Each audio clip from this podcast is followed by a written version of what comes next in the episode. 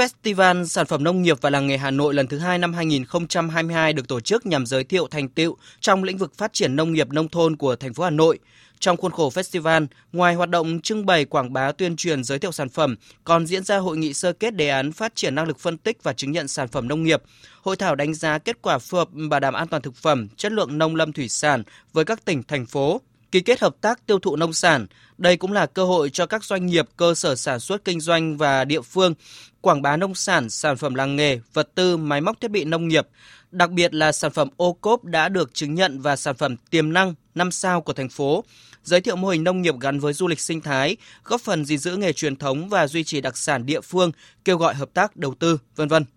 Nhằm hỗ trợ cho các doanh nghiệp quảng bá thương hiệu tìm đầu ra tiêu thụ các sản phẩm ô cốp tại Festival Sản phẩm Nông nghiệp và Làng nghề Hà Nội lần thứ hai năm 2022. Hội Doanh nhân trẻ thành phố Cần Thơ phối hợp với công ty trách nhiệm hạn Mekong Expo, sàn thương mại điện tử Mekong Expo tư vấn về kỹ thuật, giúp doanh nghiệp đăng sản phẩm lên sàn thương mại điện tử Mekong Expo trong bối cảnh chuyển đổi số đang diễn ra với tốc độ nhanh. Hội Doanh nhân trẻ Cần Thơ và công ty Mekong Expo triển khai các bước hỗ trợ cũng như cách thức giúp doanh nghiệp, hợp tác xã, hộ kinh doanh và người tiêu dùng tiếp cận gần hơn với công nghệ số.